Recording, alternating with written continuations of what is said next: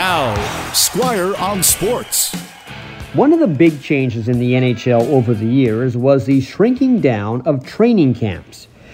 Back in the day, and don't ask me exactly what day I mean, let's just say years ago, training camps were at least a couple of weeks long. Teams would often pick some small town and bring all their veterans, minor leaguers, and prospects and get them into shape and start weeding out who stays and who goes. And the key part of that sentence was, get them into shape. Because players wouldn't be in top condition when they arrived. They would get into shape at camp, and that was considered okay.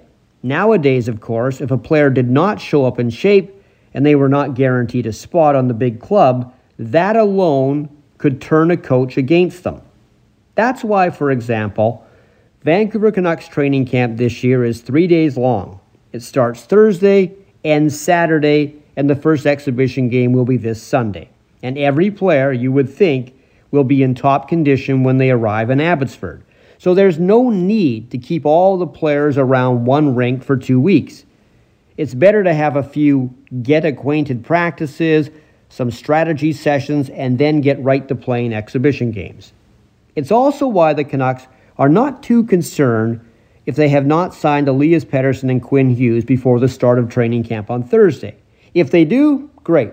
But if not, it's not like those two would suddenly become couch potatoes and eat cheesies all day. The Canucks will only get concerned if they are close to the regular season and Hughes and Pettersson haven't signed.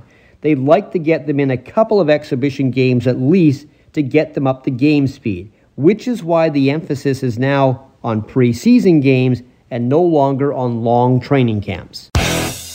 Squire on Sports on 980 CKMW.